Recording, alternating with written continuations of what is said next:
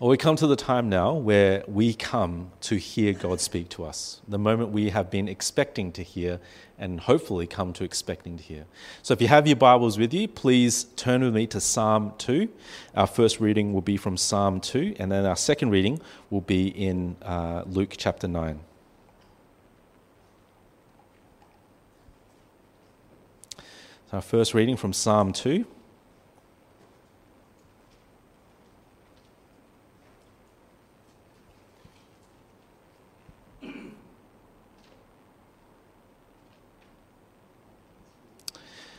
And let me read. Psalm 2. Why do the nations rage and the peoples plot in vain? The kings of the earth set themselves, and the rulers take counsel together against the Lord and against his anointed, saying, Let us burst their bonds apart and cast away their cords from us. He who sits in the heavens laughs the Lord holds them in derision. Then he will speak to them in his wrath and terrify them in his fury, saying, As for me, I have set my king on Zion, my holy hill. I will tell of the decree. The Lord said to me, You are my son. Today I have begotten you. Ask of me, and I will make the nations your heritage, and the ends of the earth your possession. You shall break them with a rod of iron, and dash them in pieces like a potter's vessel. Now, therefore, O kings, be wise. Be warned, O rulers of the earth. Serve the Lord with fear, and rejoice with trembling. Kiss the Son, lest he be angry and you perish in the way, for his wrath is quickly kindled. Blessed are all who take refuge in him. And our second reading comes from the Gospel of Luke, chapter 9. And this is the passage that Pastor Ben will be preaching from. Luke chapter 9, verse 18.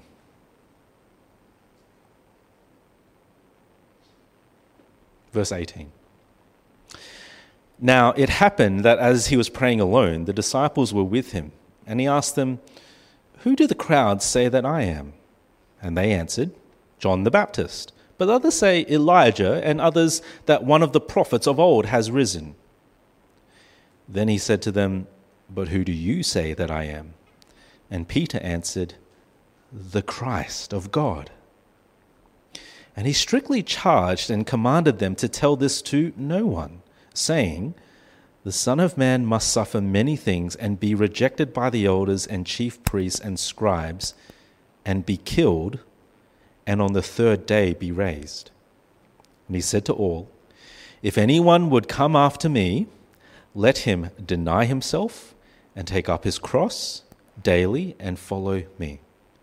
For whoever would save his life will lose it, but whoever loses his life for my sake will save it. For what does it profit a man if he gains the whole world and loses or forfeits himself? For whoever is ashamed of me and of my words, of him will the Son of Man be ashamed when he comes in his glory and the glory of the Father and of the holy angels. This is God's word to us. It's really great to see everyone here, especially those I haven't met before. There are a few unfamiliar faces. Nice to meet you. Hopefully, we can uh, uh, bump elbows and introduce ourselves at the end of the service. Uh, and if anyone else is watching in from uh, homes, uh, locally or overseas, uh, welcome to SLE Church uh, for this week. Um, it's great to have you here. the 1140 is the smaller service, so you have a great chance to be coming in um, for live church. Uh, so please do that. But um, really, the, the foundation of what we're hoping to do in this COVID period is to be plugged into a home church. So if you're not already that, doing that, uh, please uh, do so. Now, over the last uh, four months, I believe it is, we've been working through uh, the Old Testament and looking through uh, kind of big stories. And that's how you read stories. You can't just read a verse or two. You've got to look at a whole chunk and see what God's word's saying uh, in that story and what it meant for the original readers, and then as Christians, what it means for us uh, through the death and resurrection of Jesus. Uh, in this six week period, we'll be changing gears as we look into the New Testament Uh, and we'll be spending six weeks in about two chapters of Luke's Gospel. Uh, in Luke's Gospel, um, there is a combination of story, but there's a, a, a, this section especially holds a lot of teaching from Jesus. And we'll be slowing right down and looking at a few verses. And today we'll be even spending about 20 minutes on just the one verse because we have to unpack quite a lot of detail. Now, one of the things to note about as we look at the gospel is that it's in the New Testament, but it's not quite directly applicable to Christians yet.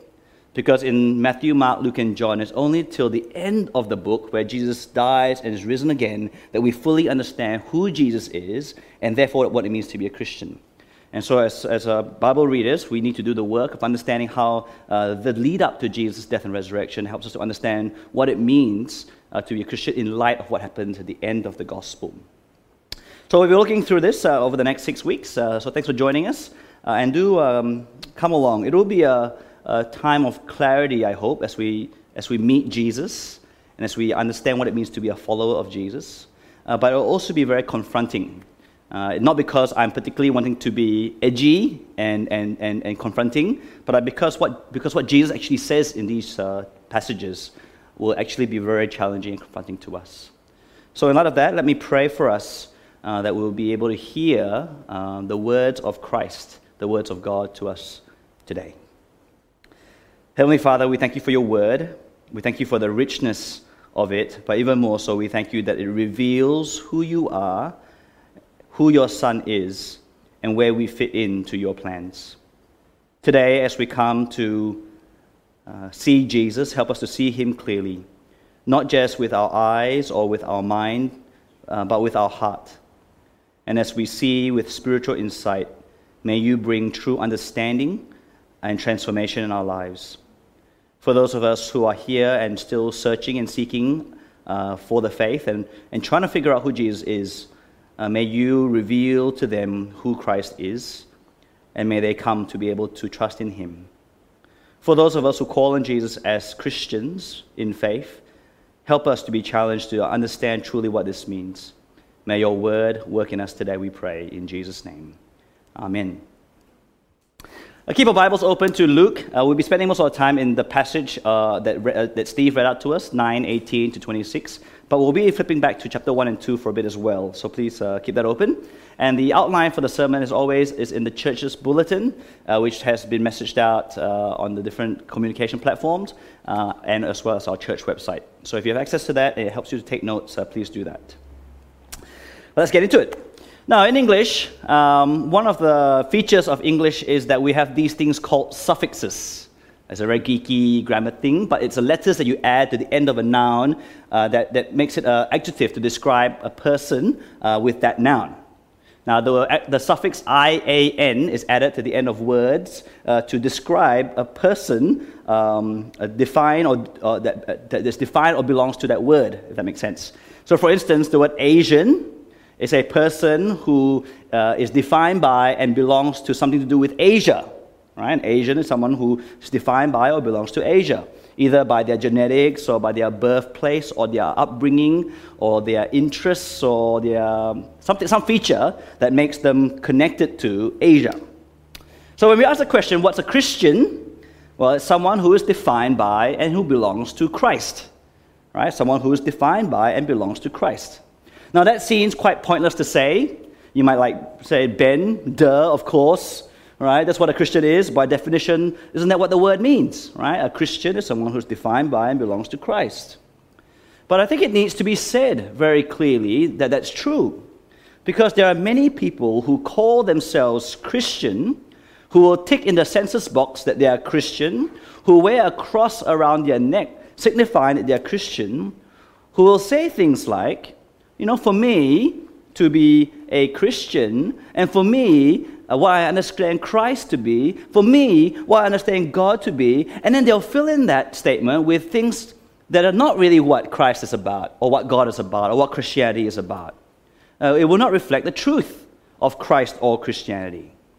They will have a view of God and of Jesus uh, that's taken from you know, bits and pieces of the Bible, and maybe bits and pieces from other religions, and bits and pieces from, from the, the world's understanding and culture and their background, bits and pieces from their own imagination and their own invention. Their Christian identity is not defined by Christ, but their Christ is defined by them. That's what it means when they say Christian. They define for themselves the Christ of their Christianity. Now, there are others who will have a very high view of Jesus Christ, that they'll see him as a great teacher, as a sacrificial man with a, who, who displays such incredible love and who is an amazing example and inspiration to follow. And they may even pray to him when they're in trouble uh, or in need of help, when they're lonely or in need of a friend.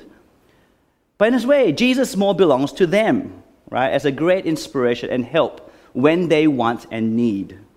I guess Jesus is more like a phone that we have in our pockets, that we pull out when we need or want something. But they do not actually belong to Jesus. Jesus is not their king or their ruler, they are their all. They don't actually belong to Christ, Christ belongs to them. Now, what does being a Christian mean for you? I wonder. Are you truly someone who is defined by and belongs to Christ? Or are you someone who has defined for yourself your own Christ, fashioned in your own image, modified and shaped to support your way of thinking and, and your way of life and what you want out of life? Are you someone for whom Christ belongs to, to be used just when you need Him? Or do you actually really belong to Jesus? Now, in this, uh, this short sermon series in Luke's Gospel, uh, this is what we'll be challenged with coming to terms with who Jesus Christ really is, and therefore coming to terms with what it really means to be a Christian, a disciple, a follower of Jesus Christ, who is defined by and belongs to Him. Now, we're starting the sermon series in Luke chapter 9, verse 18, which is a very crucial turning point in the Gospel of Luke. If you were to flip back and start reading from Luke chapter 1, verse 1, you will see that, G, uh, that Luke, the Gospel writer, has been revealing to us, in a way, a montage of Jesus, right? A collection of pictures that tells us the story of who Jesus is. So if you were to flip back and you were to read, you will see in the beginning the backstory of Jesus' birth. Then we see the miracle of his conception the pronouncement of Jesus as fulfillment of the Old Testament prophecies. And then we start to see the beginning of his ministry when he's around 30 years old. We'll see his authoritative teaching, his miraculous healings of both spiritual and physical sickness. And we'll see him calling people to himself, these people called disciples. But it is here in chapter 9, verse 18 onwards, that Luke gets right to the heart of Jesus' identity. There's no more montages and snippets that hint at who Jesus is, it is time for the full reveal. Right? The full reveal, time to get to the point, to the message. Who exactly is Jesus? Because once we know who exactly Jesus is, then we will know what it means to follow him. What it really means to follow him. So the big question is who is Jesus? And it is Jesus himself who poses this question to his disciples. But he first asked them, disciples, who do the crowds, right, say that I am? In verse 18, who do the crowd say that I am? These people who have been following me over the past few weeks and the past few months, who have been hearing my teaching, and they've been seeing me perform these signs and miracles, what's their opinion of me? And the disciples answer, well, John the Baptist, Elijah, or one of the prophets of old who has been reborn, who has risen again. Now, when you look at this list of people, it's pretty impressive. It's a pretty impressive list of people. The opinion of Jesus is really high. Right? We, we just spent uh, last weekend at church camp looking at 1 Kings 17 to 19, which is about the prophet Elijah. Uh, and we know that he's a pretty impressive prophet who went head to head, toe to toe with the prophets of Baal and defeated them just like that. Right? And then John the Baptist, as we know from Malachi, is the prophesied new Elijah the prophet who will announce the arrival of Yahweh, the Lord God, who will come to make all things new and all things right. And if they can't quite figure, uh, and the third option, you know, risen, reborn prophet, that sounds pretty impressive as well. You see, the crowd viewed Jesus as a religious heavyweight, right? They, they respected, they probably even revered him uh, as, as, and his teaching. But really, this view of Jesus is a pitifully inadequate understanding of Jesus. Pitifully inadequate understanding of Jesus. But this is not what it means to be a follower of Jesus. Not what it means to be a Christian just to have a high religious view of Jesus. To think of him highly, to treat him with religious respect, to listen to him as merely a spiritual teacher. None of this means that you're actually following Jesus, that you're a Christian. So Jesus asked the disciples, Well, who do you say that I am? Right, to the disciples, who do you say that I am? And Peter, as always, speaks up on behalf of the disciples and he declares, the Christ of God. Peter's declaration is one heck of a declaration. This is a far, far greater opinion of Jesus than the crowd's opinion of Jesus. For if you understand the Christ of God, you will understand that it is loaded with meaning and with significance. The Christ of God comes with this huge Old Testament background and expectation. The Christ of God is the promised King of David, who will have an eternal throne, who will conquer and rule over all people, who will rescue and save his people and bring them into his eternal kingdom. Now, all you have to do is just turn back to the beginning of Luke's gospel. Luke hasn't just given us this declaration by Peter out of the blue. He's actually been setting us up to understand the backstory of the Christ. If you turn back to chapter 1, in verse 32 and 33, you'll see this, right? So flip back in your Bibles to chapter 1, verse 32 and 33. You will see that at the beginning here, the angel Gabriel declared to Mary something very special about this child that she was about to give birth to. And this is what the angel Gabriel tells Mary He will be great and will be called the Son of the Most High. And the Lord God will give to him the throne of his father David. And he will reign over the house of Jacob forever and of his kingdom there will be no end. Now, a few uh, paragraphs later, Zechariah, right, the father of John the Baptist, uh, he prophesied something about this Savior King, right, that John the Baptist, his son, will serve. And this is what Zechariah prophesies in verse 68, chapter 1, verse 68. Blessed be the Lord God of Israel, for he has visited and redeemed his people, and has raised up a horn of salvation for us in the house of his servant David, as he spoke by the mouth of his holy prophets from of old, that we should be saved from our enemies and from the hand of all who hate us, to show the mercy promised to our fathers, and to remember his holy covenant, the oath that he swore to our father Abraham, to grant us that we, being delivered from the hand of our enemies, might serve him without fear, in holiness and righteousness before him all our days. God will raise up a horn of salvation for us in the house of his servant David. And then a few paragraphs later, after the birth of Jesus, the angels appeared to shepherds who were tending their flock by night, and he said to them in chapter 2, verse 10 And the angels said to them, Fear not, for behold, I bring you good news of great joy that will be for all the people. For Unto you is born this day in the city of David a Savior who is Christ the Lord. You see, this is, uh, it, it, it, this is just what Luke has said about Christ, uh, the Christ of God, in preparation uh, for the reveal of Jesus. But he's merely drawing on a, on a huge, rich history and tapestry of the Christ in the Old Testament.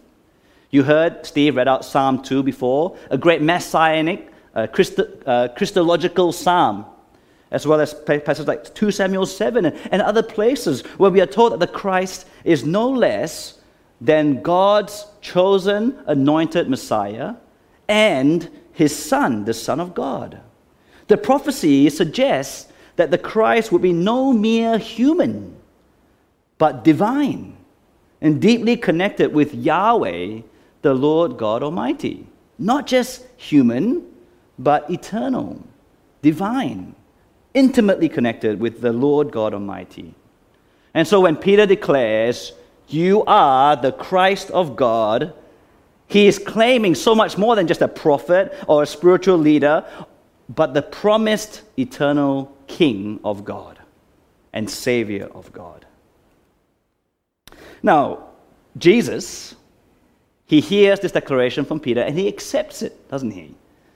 But you wouldn't dare do that if you weren't actually the Christ. It would be blasphemy uh, and, and, some kind of delusion to, to accept that kind of title if you weren't actually the Christ. But Jesus is the Christ, and so he accepts it. But it's a rather strange acceptance, isn't it? He doesn't say yes. Instead, this is what he says in chapter 9, verse 21 to 22. It's a kind of acceptance, isn't it? A roundabout way of accepting the, the, the title. He strictly charged them and commanded them to tell this to no one, saying, The Son of Man must suffer many things and be rejected by the elders and chief priests and scribes, and be killed, and on the third day be raised. But the fact that he's telling them to tell no one, he's actually accepting the title, but he's saying to them, You can't tell anyone who I really am. Have you ever wondered why? Why is it that Jesus won't want, doesn't want his disciples to tell people who Jesus really is? And the answer is what Jesus says next. What he says next. He, the Christ, the Son of Man, which is another loaded Old Testament term, must suffer, be rejected, be killed before he is raised from the dead. You see, the Christ that Jesus is, is beyond their expectation and ours. For the way that Jesus becomes the eternal king, the way that Jesus redeems and saves and brings in the eternal kingdom, is something that no one expected. Now, for us sitting here today, uh, this isn't news, right? This is all news. The cross is arguably the greatest symbol of Christianity. There's a huge one on our steeple there. There's ones around our neck. It's everywhere. You see a cross everywhere. It's the greatest symbol of Christianity, I think, that exists. We all know that Jesus was rejected. We all know that he died on a cross. We know that he suffered. Anyone exposed to any sort of Christianity knows this. It's no mind blowing secret or news to us. But when Jesus first uttered these words, Luke 9, 21 to 22, to his disciples back then, 2,000 years ago, he may as well have been speaking an alien language. Right? He may as well have been speaking Chinese to them, right? To these Jewish people. Because it would have absolutely made no sense no sense to them whatsoever. For the Jewish disciples, the Christ of God is the all conquering King and Savior of the Lord God Almighty. The Christ would come and he would smite and he would smear the enemy with one fell swoop, sweeping victory to savor in an instant. But as you and I now know, the Christ became King and Savior by means of suffering, rejection, and death. And as we now know that this actually is the power and the wisdom of God, that it happened this way. Jesus had to suffer and die in order to deal with our sin. The sinless Son of God came to bear the sins of the world on himself in our place. He came to defeat death and the evil one. And he did all this in obedience to his Father. Jesus was made perfect through his obedience which made him then the perfect sacrifice for our sins. And having been the perfect sacrifice for our sins, the Father, being pleased with the Son, raised him to life from the dead. Through Jesus' obedience, God's saving plans are accomplished. And so God raised Jesus and gave him all authority and all power. He raised him to be the Christ, the eternal judge and king and only Savior. Now, Jesus would not have been the Christ of God had he not suffered and been rejected, died and been raised. Suffering must come before victory, death must come before life. Submission and obedience to the Father before glory and power and authority from the Father. That is what kind of Christ Jesus was. This was the path that he had to walk to be qualified as the eternal King and Savior. For the disciples, they didn't know this yet, and so they had to keep their mouths shut and to keep their ears and their hearts open. They needed to learn what it means for Jesus to be this kind of Christ. They needed to learn what it means to be a follower of this kind of Christ. And maybe we need to learn this as well, to be able to properly understand what it means to be a Christian. And so Jesus begins his teaching about what it means to be a true disciple of Christ. The full reveal I am the Christ, the one who will suffer, be rejected, and die before being raised. So, what does it mean to be my follower? Verse 23, 923. And Jesus said to all, If anyone will come after me, let him deny himself and take up his cross daily and follow me. Right? Three clear commands there. I bolded it so you can't miss it, right? Three defining actions that mark a true disciple of Jesus Christ. And the first one there is let him deny himself or herself. Deny is to say no. Self, well, it's self, isn't it? Saying no to self definition. It's saying no to self orientation. It's saying no to self rule. It's saying no to self satisfaction. It's saying no to self salvation. Because there is only one king and there is only one savior, and that is Jesus, the Christ. And so this must mean that we are not the king, that we are not the Christ. In coming to terms with the fact that Jesus is king, the first thing is to hand our lives over to the rule of King Jesus. So I, I can't be the one to define who I am or what my life is about. No, I submit my definition of what it means for me to be me to Jesus. My identity and my purpose is defined by Jesus. I, can't be the one in control of my life. No, I have to seek His direction for my life. He's in control. I, I can't speak and, and act and, and study and work and spend and save in any way I please, because I must seek to please my Lord Jesus. I can't atone for my own sins, and I can't find ways to save myself. No, I must acknowledge and rely on Jesus, my only Savior. Now, I don't know about you guys, but denying myself I don't particularly want to do that, do I? Do you want to do that? Is there anything more difficult in the world than saying no to, to my plans and my purposes and my desires and my own direction and control? Is there anything more difficult in the world than that? We live in a world that is totally consumed by this message that you rule your own life. Be yourself. Be true to yourself. You can be anything you want to be. You know, tonight, Guess what starts on Channel 10 at 7.30?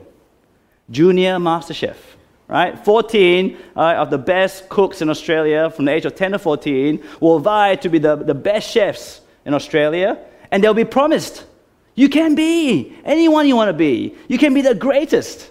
Except that if there's 14 of them, only one of them can be the greatest. The rest will be less than great, wouldn't they? But that's what the world says, right? Pro choice. Your body belongs to you. You belong to you. You be you. You be you. I identify as dot dot dot. You fill in the blank. I identify as is now the most powerful, freeing, and human thing that you and I can say. That's what the world says, right? I identify as. You fill in the blank. That is the most powerful and freeing and most human thing that you and I can say. And the greatest sin, the greatest hate crime in our society right at the moment is to deny people their pursuit of self definition. Are you living in this world that I'm living in? This is it? You, you deny someone the right to self define, self identify, and you're the biggest hater. You are the biggest hater in the world. And yet, the true disciple, the Christian, is the one who denies himself or herself and says to Jesus, You define me. You get to identify who I am and what I live for. Now, I wonder is that your understanding of what it means to be a Christian? That you are denying self definition and accepting and submitting to Jesus' definition of you. Is that how you define being a Christian? Now, the only reason that you'd ever give up that I would ever give up my right of self definition is if you and I truly believed that there was someone greater than who I, who you are, who deserves to define us. Now, if Jesus is the Christ of God, then doesn't he have that right? He is our King now and forever. He is God's chosen King over us, all of us. Doesn't he deserve that right? Now, the second command that Jesus gives his disciples is take up your cross daily. Take up your cross daily. Now, for the disciples living in first century Roman Empire, the cross had an unmistakable and clear meaning. Right? There's only one meaning if you saw a cross, and that is the Roman execution uh, method for the worst criminals in their society. It was maximum judgment to inflict maximum pain, to provide maximum shame, to bring about maximum death. Not that there's a minimum death, but you know, it brings about death, okay? Ex- execution is. And, and that, that's why you would never wear it as jewelry or put it up as decoration. But Jesus, he carried the cross for two reasons human opposition and submission to his Father. Human opposition and submission to his Father. Sinful human will put Jesus on the cross because they hated Jesus. God's saving will put Jesus on the cross because he loves us. That's the reason he carried the cross.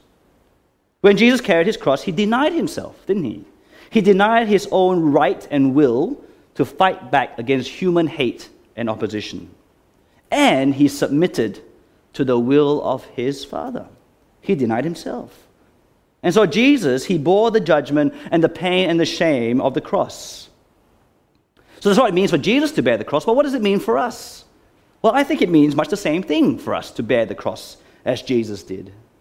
It means joining with Jesus in facing human opposition.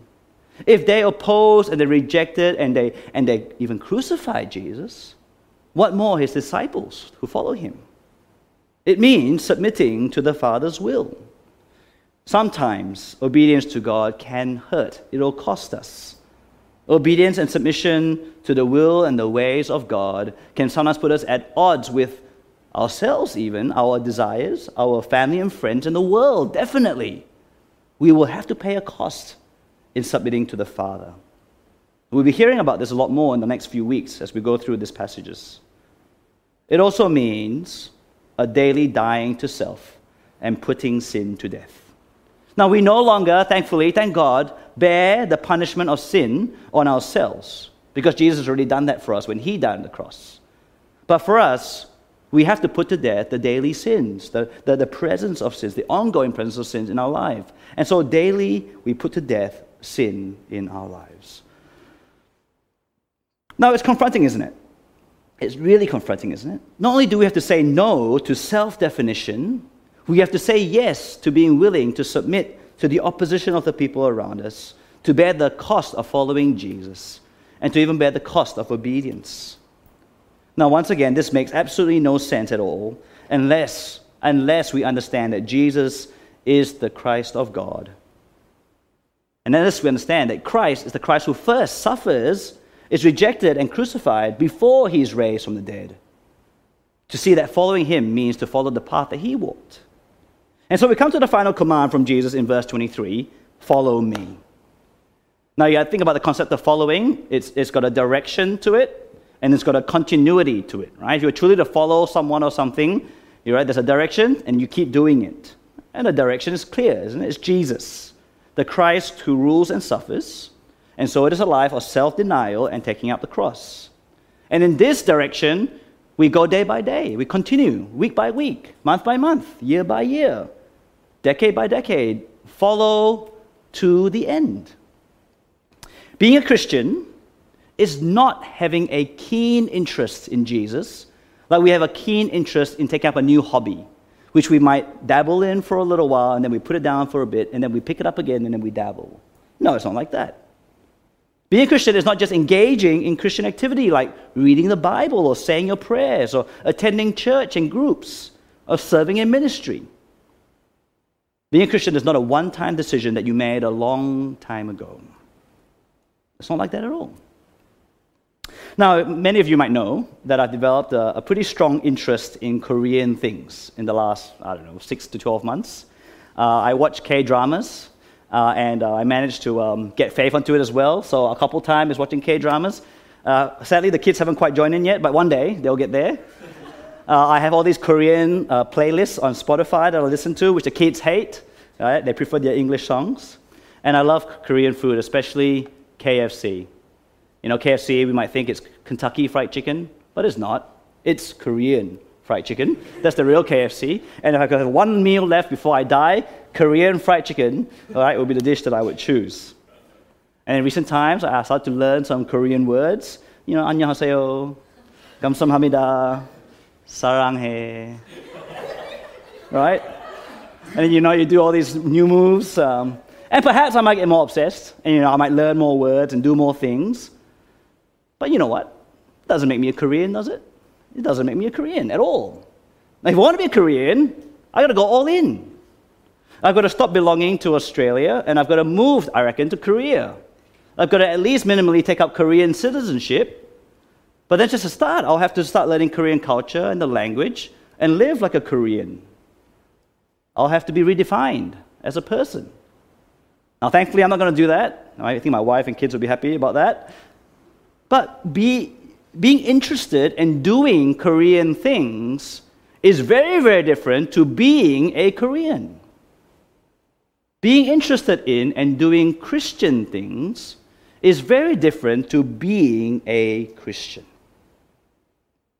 Being a Christian is to be defined by and to belong to Jesus.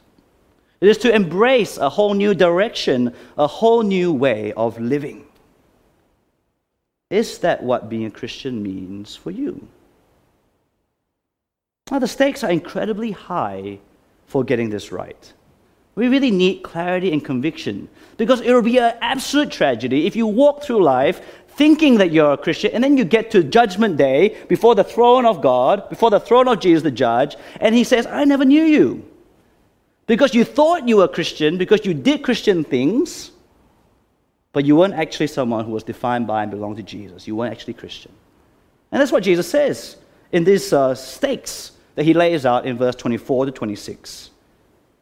How you respond to Jesus now has a direct impact on our eternal destiny and on how Jesus will respond to you then. How you respond to Jesus now will have a direct impact on how Jesus will respond to you then. Jesus says, if you try to save your life now, you will lose it in the future. But if you lose your life for me now, you give it over to Jesus now, and you will save it. You will gain it in the future. Now, clearly, in the context of verse 23, which we've just looked at, to save your life is to keep the control of your own life. It is to hold on to the right to define your own life. It is the refusal to deny yourself and let Jesus take charge as your king. Now, and Jesus adds another element to this picture of what it means to save yourself in verse 25. He talks in verse 25 about gaining the world. Right? Saving your life, gaining the world, they're kind of two aspects of the same thing. Gaining the world is to you know, gain the world's acceptance, is to gain the world's comforts and the world's treasures. It is to see that what matters most in this life is to be liked in this world and is to be able to live the best that this world has to offer. I think that's what it means to, to gain the world. And if you do that, if you try and save your life now, take, keep control, define yourself, if you try to gain the world, get what's best now, then you will lose the life that is truly life. The life that is found in Jesus, eternal life. That is the life that Jesus wants to give us. That is truly life. But if you were to lose your life now, you to deny yourself and follow Jesus, you give your life over to Jesus, you will gain that eternal life that is truly life. In the 1960s, there's a very famous experiment uh, conducted on kids called the marshmallow test. Anyone know this one? Psychology students probably know it, right? Uh, Walter Mischel conducted an experiment on hundreds of kids aged between four and five. Uh, each kid was brought into a room, right? You know, those um, uh, researchers' rooms, which is one table, one chair, uh, and they put a singular marshmallow right, on the table. And the instruction to the kid sitting there was uh, if you, if, when I leave the room, you can eat the marshmallow, or you can wait until I return back into the room, then you'll get a second marshmallow. Right? That's the marshmallow test. Right? Would they eat the marshmallow when the researcher's gone, or would they wait till he comes back or she comes back and get another one? Now, um, so this happened, and, and apparently they took a video of this, and the, the expression and the way that the kids responded was hilarious. Some, you could imagine, really had their finger on the marshmallow, and the moment the door closed, straight into the mouth. And there were other kids who would agonize and they would squirm in their seats and they would jump around around the table, maybe on the chair, and then finally they'll give in and they'll eat. But there'll be others who manage to hold on and wait it out until the researcher came back in and they managed to get their second marshmallow, right? So it's an experiment on delayed gratification. Can you hold out right now so that you can get hold of something better later on? Can you hold out now to get something better later on? Now, one extra marshmallow, to be honest, I probably wouldn't bother. Right? I'll just eat the marshmallow. Why would I want to? It's bad for your health anyway, you know? but having the best life now versus having eternal life with Jesus in the future, that is far, far greater than an extra marshmallow. It is no contest. The difference between gaining the world now versus gaining eternal life with Jesus then. But I suspect that many of us find that comparison hard to fully take on board.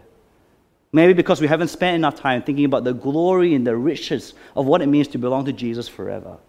Maybe because we, we let the world and its enticements and its pleasure and its goodness seem so much better and bigger than what it is. Jim Elliot, who was killed uh, attempting to share the gospel in Ecuador, reflecting on Luke 9:24, wrote in his journal these famous words.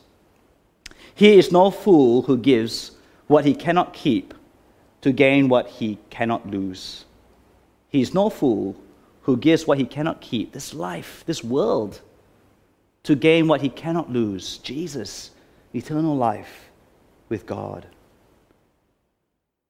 Giving our life over to Jesus might seem like a very hard thing, and it is. It means to identify also, to be aligned also with Jesus who suffered and was rejected and even crucified. And so, Jesus, in his final words of this passage we're looking at this morning, verse 26 says, If we are ashamed of Jesus and his words now, when he returns in judgment and glory, he will be ashamed of us then. To be ashamed of Jesus is to be unwilling to take up the cross. It is to be unwilling to suffer the consequences of standing up for Jesus, standing with Jesus, to bear his name in this world. It's unwilling to speak the truth that Jesus is the only Savior and the rightful ruler who gets to define us. We live in a world that says that is anathema, that is hate, to say that someone else defines who we are. Will we stand up for that truth of Christianity? You see, it's easy, isn't it, to take the easy road, the path of least resistance, to want to avoid the shame of association with Jesus. But if we do that now, if we are ashamed of Jesus, the consequence is that he will be ashamed of us. He will turn us away. He will not let us be part of his eternal kingdom. Why would he if we are ashamed of him now? Now, let's be honest. In all of us is a strong inclination to save ourselves and be ashamed of Jesus. As sinners, we are born hardwired to define ourselves, to want control, to rebel against authority. You don't have to teach children that. Any of you who have kids, or who teach kids, or who know kids, or who wants a kid, which is all of us, we all know we don't have to be taught to want to control, to want everything to belong to us to rebel against authority, to want things our way, to, to love approval and pleasure and comfort and avoid suffering at all costs. But f- following Jesus goes against the grain of our sinful inclinations, and it goes definitely against the grain of our sinful world and rebellion against God. Which is why following Jesus is a massive deal, isn't it? To be redefined, to have a new belonging. It is no easy thing. But you know what? It makes the most sense, doesn't it? Following Jesus makes the most sense. And it is the most necessary thing. But I think more than that, in actual fact, it is the best possible thing that we can do. Why? Because when Jesus came into this world, he really did come into this world. He really did live. He really did suffer. He really was rejected. He really did die on a Roman cross about 2,000 years ago, and he really did rise from the dead, as many witnesses saw, which means, who is Jesus? He really is the Christ. He really is the Son of God. He really did come to save us. He really did, did come to give us the life that God created and made and saved us to live. So it's not just right, it is good. It is God's best for us. And so, if you're here today and you don't identify as being a Christian, yet you're here, that must mean that you're interested in some way in Christian things. Perhaps you might even have a very high view of Jesus. You respect him, and that is great. But can I urge you to take that next step and actually identify as a Christian? that you would see Jesus as God's Christ, your King, your Savior, that you would trust Him and that you would follow Him. Today will be a great day to do that, to identify as a Christian. Now, if you're here today and you call yourself a Christian, but perhaps you know deep inside, or maybe not even deep inside, you know on the surface that you, you're still trying to define and determine your own life you know that the lure of the world, the gain of the world is strong. Or you know that you're wanting to avoid the discomfort and the sacrifice of being clearly aligned to Jesus. Or perhaps Jesus really is someone who more belongs to you as something to use when you need or you want, rather than you actually really belonging to Jesus as your king. Well, if this is you today, then will you take that step of denying yourself, take up your cross, Will you really follow Jesus as his disciple, as a Christian? Let's pray. Heavenly Father, we thank you for your word, which pierces to the very depths of our being. We thank you for the clarity of who Jesus really is.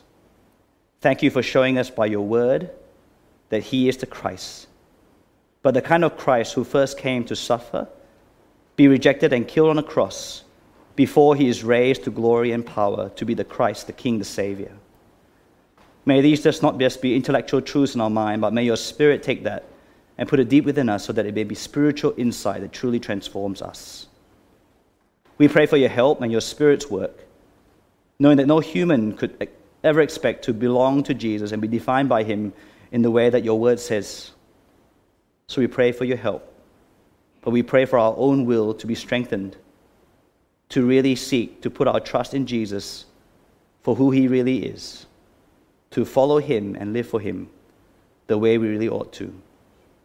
Help us see that it's not just the right thing to do because it's true, but help us see that it's the best thing to do because he really is the most glorious, the most blessed King. For this we pray. In Jesus' name.